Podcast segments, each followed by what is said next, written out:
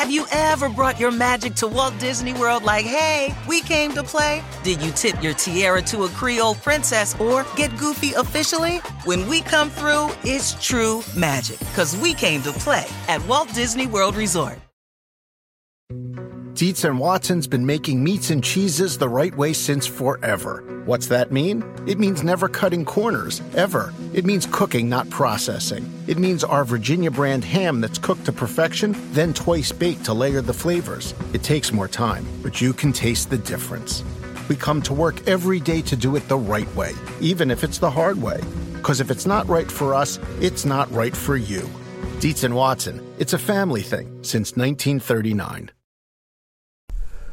Welcome into this Golf Channel podcast. I'm your host, Will Gray. Happy to be joined live at Royal Birkdale by uh, Colin Montgomerie, World Golf Hall of Famer, victorious Ryder Cup captain. Well, I apologise for that on behalf of all It's, the American it's listeners. okay. We did, that team didn't deserve to lift the trophy, so the better team won that day. I'll be happy to say it. Uh, I think between the two of us, we have eight orders of merit. Correct? I think we do. Between the two of us, So- we do. We have eight. Yes, and between the two of us, we don't have a major either. Well, know, that's that's all right. We we we're both learning to cope with that as as we see fit. But uh, thank you for joining us here. We're we're talking in the midst of the first round of the Open Championship at uh, Yes. Royal Birkdale. So I guess let's start with the venue. This is a place where you have played three times in the Open before. Yes. Uh, what what do players expect, or what do you see out of this course that maybe makes it different or unique out of the Open Rota?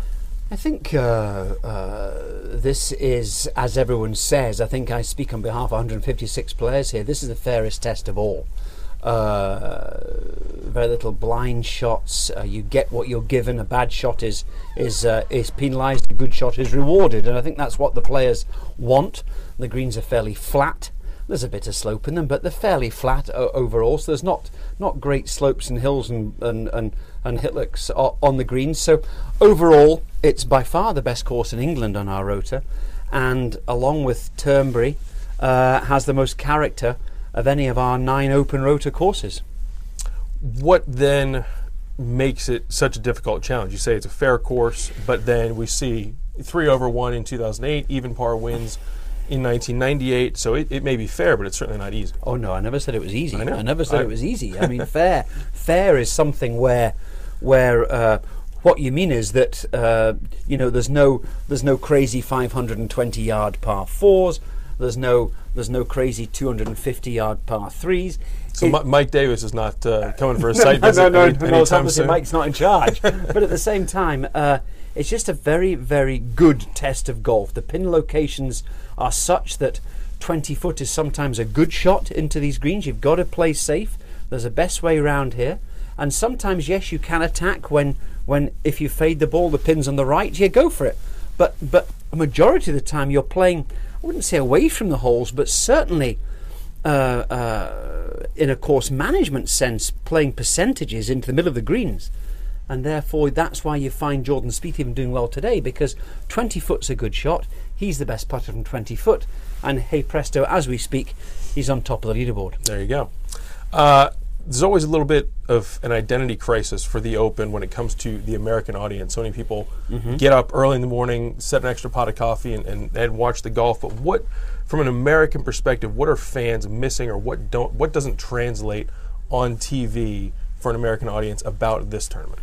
I think the Open Championship is is, is a lot to do with the weather, and uh, we play on these links courses, these these natural links courses that have been here for hundred years. America has built some copies of links courses, very good ones as well, Whistling Straits, Erin Hills. Uh, these courses, which are modern links courses, but they're still manicured to a certain extent. They've still got carries, they've still got forced carries where you have to hit the ball high. This isn't. You can get round here by hitting the ball extremely low round here. And uh, uh, so that's one. The weather, the inconsistency of the weather.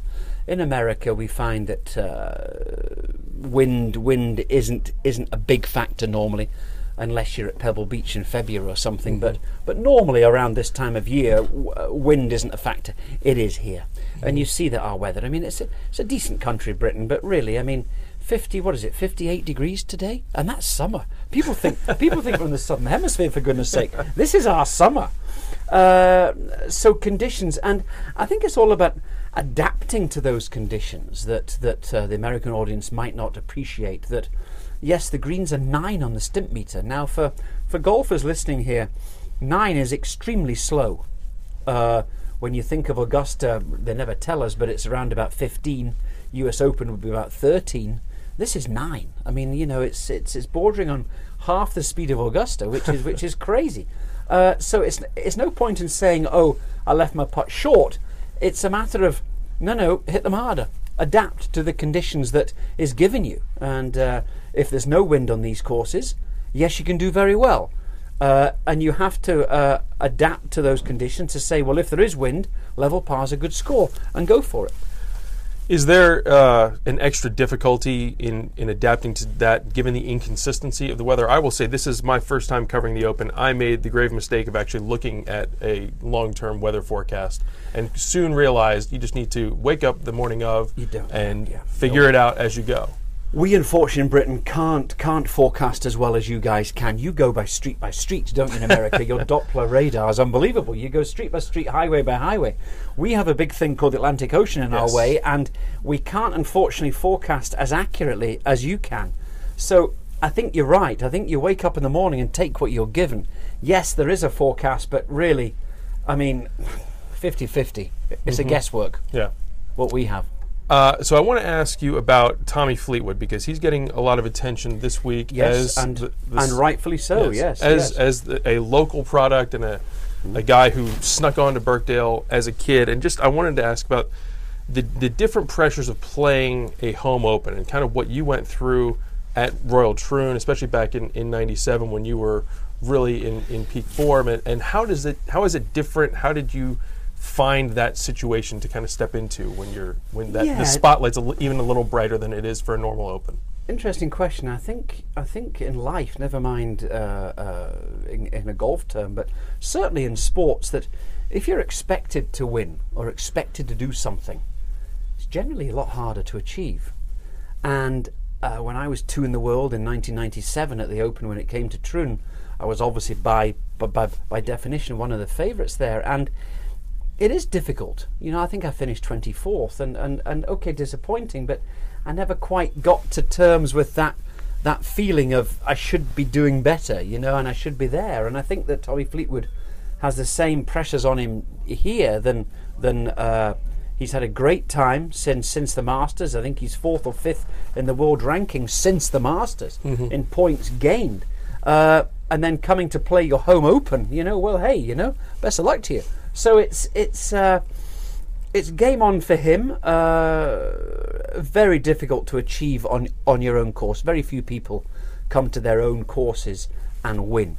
Uh, do well, fine, but to win, I think it's I think it's almost impossible. You know, because you you, you have this crowd support, but in golf terms, you you don't always uh, need or require that. You want to just to calm down and play your best golf away from an open on these courses, and it's uh, and it's most difficult. But he's you know he, he's performing okay today. He's doing all right. Yep.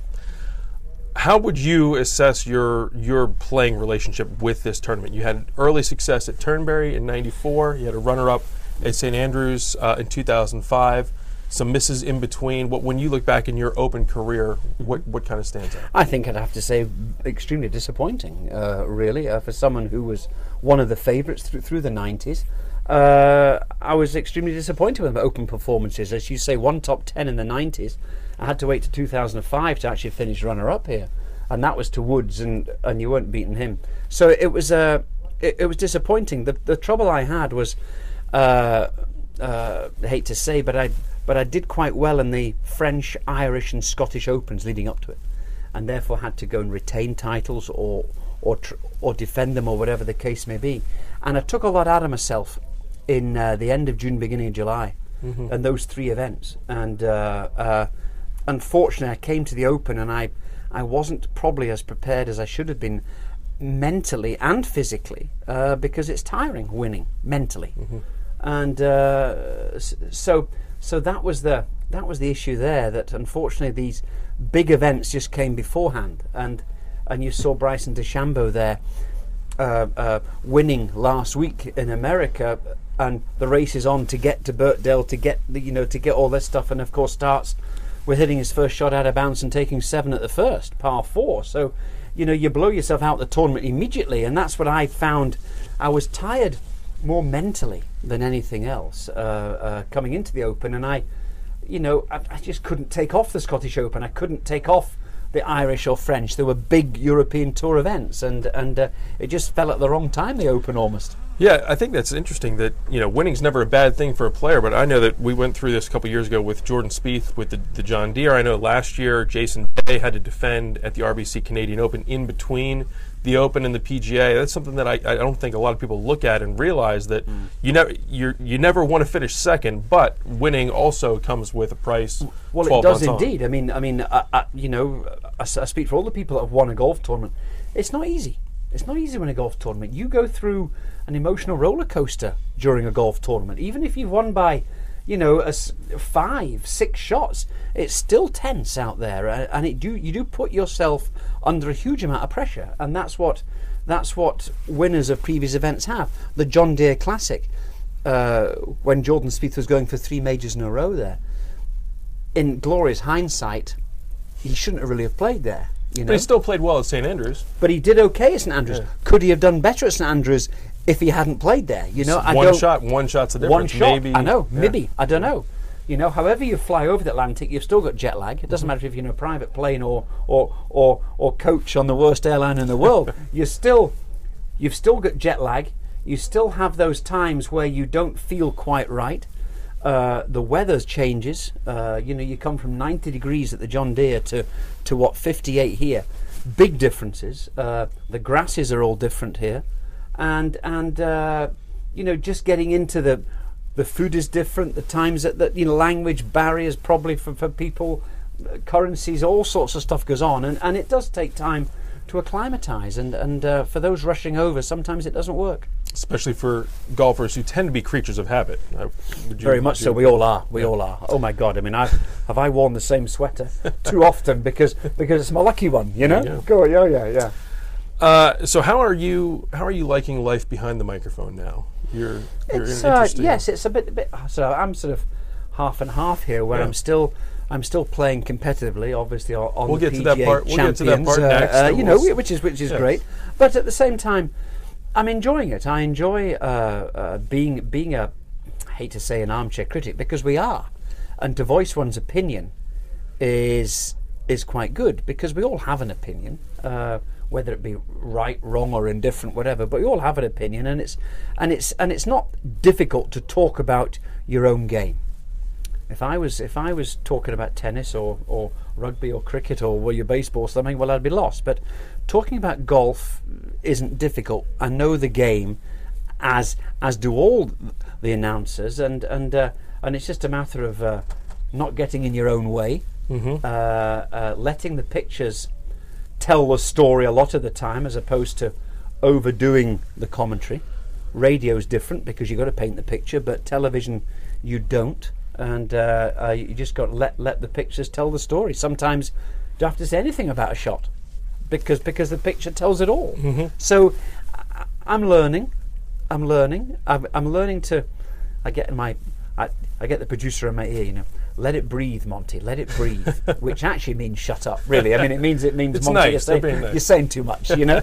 and uh, and I understand that, yeah, yeah. fully. So I'm I'm still learning at it, but at the same time, enjoying enjoying the the camaraderie between the likes of working, you, you know, with with the likes of Nick Faldo with were great guys like Peter and Brandel Chamblee, Frank Nobilo, great on the on the golf from. You know th- these type of things where where uh, uh, I'm really learning a lot from their expertise and their experiences, and hopefully they're learning a little bit from myself within the golf game itself. Yeah, yeah. Well, we are fortunate to have you in the booth this week, certainly. But as you said, you're still very competitive on the, the PGA Tour Champions. Three mm. major titles after turning 50. It. Yeah. What What's that been like for you to kind of get back into it? We see that often with players that try and, and bridge that gap from early to mid 40s to try and get to 50, and then and then you kind of have a reset there. I think it's. I, th- I think you're very true. You know, 46 to to 50, you tend to tread water a wee bit, and uh, in that way, you're not quite ready to come out to the PGA Tour Champions, which is a very competitive place to be. And, and can only get more more competitive as I get older. They get younger, you know. and uh, but this year you're coming out with Steve Stricker, with Jerry Kelly, with with with Davis Love, Vijay Singh, and then you add on to the guys that I've been playing with the last few years, like Freddie Couples, Bernard Langer, uh, Miguel Jimenez, uh, Jeff Maggert. You know, you've got a great Kenny Perry. You've got a great set there as well, and and uh, uh, it's amazing how how competitive it is. It's all very friendly, more friendly than the PGA Tour. Uh, Monday to Friday, but when the gun goes Friday morning, I tell you, game on, you know, and and uh, and uh, the the sufficient rewards available that it, that it really is a, a, a very fun place to play. I've oft, I've often said that uh, there's not the same envy out there on the PGA Tour champions. There isn't the same uh, uh, uh, competitiveness, but there isn't the same envy. There isn't the same egos out there. People, people, you know, I, I hate to say, sometimes in the PGA Tour, there's there's a few guys that fancy themselves just a wee bit too much. on the on the PGA Tour champions, there isn't. And uh, I think if somebody wins out there, uh, the rest of the the rest of the players are genuinely happy for him. They really are. Well done. You know, great. Well played. That was that was terrific. I was so happy for you. You know, and uh, it's more than a pension. It's a it's a tour, and it's and it's proven that 50 is the new 40 for a start. And I and I do believe that there's more players playing the game of golf over 50 in the world than there are under. So so you know it's it's uh, eh, it's an amazing place to be, an amazing place to to perform in your later years. Yeah, yeah. What do you view as the highlight moment of your career? highlight moment of my career is is uh, or or was uh, uh, my three PGA Championships in a row at Wentworth Yep. on the European Tour. Uh, it's now sponsored by BMW. They call it the BMW PGA Championship. Uh, to win three of them, it hadn't been done before, and and uh, to come there the third time and to and to win it three times in a row was was uh, was special, and uh, especially do something that no one else has achieved. I think that was the that was the highlight of my playing career was was uh, was the three PGA Championships in a row, uh, 98, 99, 2000. Yep. Yeah. When you look back, as we said, you're you're in the World Golf Hall of Fame. Was th- was there a difficulty in for you internally with squaring the accolades and the achievements of your career versus the lack of majors? Uh, Yes, it's you know I take it as a I take it as a uh, as a positive and a bonus and a uh, and a and a credit that you're actually asking me that that type of question about you know you've done quite well but you haven't won a major. Well well well you know uh, at one time I was noted as the best player in the world not to have won a major. Well that that's okay. It's better than the second best player not to have won one. And you've got to be lucky over the over the over the the four days. Mm-hmm. There's never a major winner stood up and said I was unlucky at that particular time or hole or whatever. I just didn't get that fortune at the end of majors where somebody did something good to beat me as opposed to somebody doing doing particularly badly and and handing it to somebody which which sometimes is the case in major championships more so than actually winning it. Uh, uh, so I I've no regrets if that's what you're asking. Absolutely no regrets at all. Uh, I've had a fabulous career. And if somebody said that I would have had the career that I've had and and uh, a Hall of Fame member I would have I would have said, "Well, wow, haven't I overachieved?" Because because I didn't know that was going to happen. So so so if you do overachieve in life, uh, wow, you know, fantastic. So yeah, I'm I'm in a good place right now. F- 54 years old, playing and commentating, announcing here, and and uh, and happy at home. And I think it's it's, it's a very important mix. If we have, if you get one mulligan, Mm-hmm. are we going back to the 18th fairway at Winged Foot? Yes. Yes, I think I think that's I think that's set. I think if I had one shot again, uh, I would have loved that one. Uh, you know, after a few near misses, uh, uh, this was it really. 2005, I was second to Tiger at St Andrews, and then 2006, you know, we come up and uh, and have this golden opportunity. Really, the drive was, I hate to say, perfect. The next five shots weren't. uh, I can assure you. But uh, you know, to put the drive in in absolutely position A, on the right hand side of the fairway, with a seven iron in my hands and and uh, and the pin located for a fader of the ball. Those who understand what I'm talking about, the fader of the ball, the pin was on the right. All I had to do was just was just let the thing swing, swing in. It was actually easier to birdie the hole than it was to was to take double. You know, uh, at that stage. So, you know, yeah. If there's if there's one shot, I just called it heavy. I, I called it fat. Uh, simple as that. And and uh, and and I made a mess of it from there on. But it was unfortunate, but but but there you go. I mean, Mickelson took six that day too, uh, and we were in the same position. So, you know, and uh, and his whole career has been based about trying to win that U.S. Open. So so it was a uh, unfortunate, but yes, to answer your question in a very in a very roundabout way, one mulligan. That's, that's where we're it. going. That's it. Uh, I want to shift to the Ryder Cup. As we said, you you uh, captained the winning squad in 2010 at Celtic Manor. Do you, we, from a, from a U.S. perspective, we always look at the Presidents Cup and say that the event would be bolstered if the interna- if and when the international team picks up a victory. Do you feel like I would agree. the Ryder Cup status? It's already elevated incredibly on both sides of the Atlantic, but did it benefit from the U.S. winning in the fall? Does it? Do we need Very a much. Is there a back? You need a back and forth. very much. Uh, uh, I wouldn't say back and forth, but at the same time, America needed to win that. Yeah. With the with the success of the of the Presidents Cup and the success of the American team in the Presidents Cup, uh, America needed to win that Ryder Cup. Uh, we still can't believe in Europe that we'd won six out of eight anyway. I mean, we'd, we'd just hang out at Medinas and all the sort of stuff that goes on. My word, you know, even Celtic Manor, you know, one shot here or there, and it always just turned in a European favour. Of course, very difficult for me to say as a as a as a fervent European and a very proud Scot that he hears me saying that it was good for America to win the Ryder Cup, but it was as a Ryder Cup fan, it was good. Now it makes France next year even bigger and better tournament than it would have been otherwise. Now, now we have to go to home and we have to try and win it back again, which which isn't easy. We need a half a point more now, you know, than we did before because a tie goes to America, and the Americans, if they stick to what Davis Love and Paul Azinger did with them in this famous pod system and this famous way that they play for each other, the way that Europe has done for many years. If they stick to that philosophy, I'm not saying how to how to blew the Ryder Cup, believe me, but if, if if America stick to that philosophy, America will be a very very tough team to beat. Yeah, wherever it's played. Do you feel like the overall camaraderie on the European tour has been one of the benefit, beneficial aspects of recent European success? That you know, I think so. I think so. I think it's a more, although it's an individual game, we as a tour are more of a family. You know, we travel on the same planes together. We have the same courtesy cars together. Uh, uh, we stay in the same hotels. Go down to the bar at night. It's more of a family feel the European tour than the Americans, where a lot of it's uh, a lot of it's now private planes. Yep. Uh, you don't see anybody when they leave the course. You don't see anybody again until the next morning, and and uh, and I think that was our that was that was a definite uh, advantage for us that we were we were playing for each other.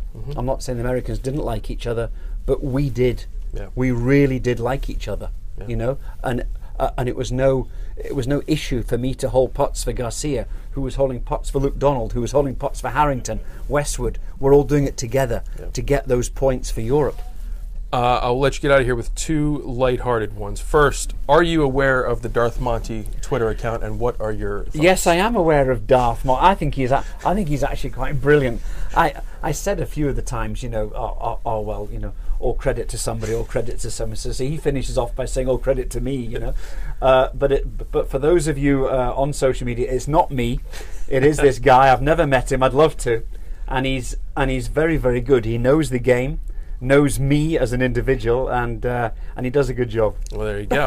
uh, and last but not least, I heard you talk about this on, on the broadcast this morning. Talk me into mushy peas. I've had Okay. fish and chips. I've tried them. Not not totally on board, but uh, from the American perspective, let's talk some mushy peas. Okay, America has your garden peas, right? Right. That come out of a pod and and uh, fine.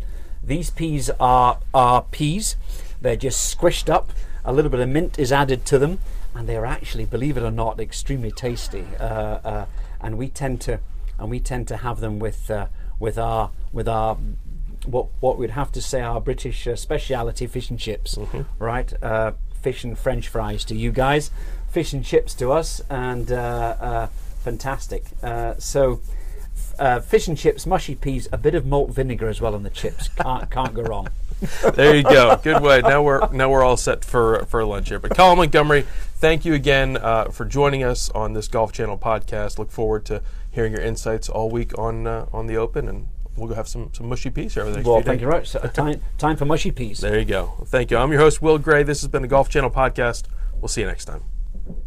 This Father's Day, the Home Depot has same day delivery on the perfect gift to help dad be everything he can be. Because your dad is more than just a dad, he's groundskeeper of the yard, the perfecter of the patio, and the cleaner of the clippings. Let the Home Depot help power dad's doing with the convenience and gas like power of Milwaukee cordless outdoor tools. Plus, get up to $150 off select Milwaukee tools. For everything dad is, find the perfect gift at the Home Depot. How doers get more done. Order select and stock items by 4 p.m. subject to availability. NetCredit is here to say yes because you're more than a credit score. Apply in minutes and get a decision as soon as the same day. Loans offered by NetCredit or lending partner banks and serviced by NetCredit. Application subject to review and approval. Learn more at netcredit.com/partners. NetCredit. Credit to the people.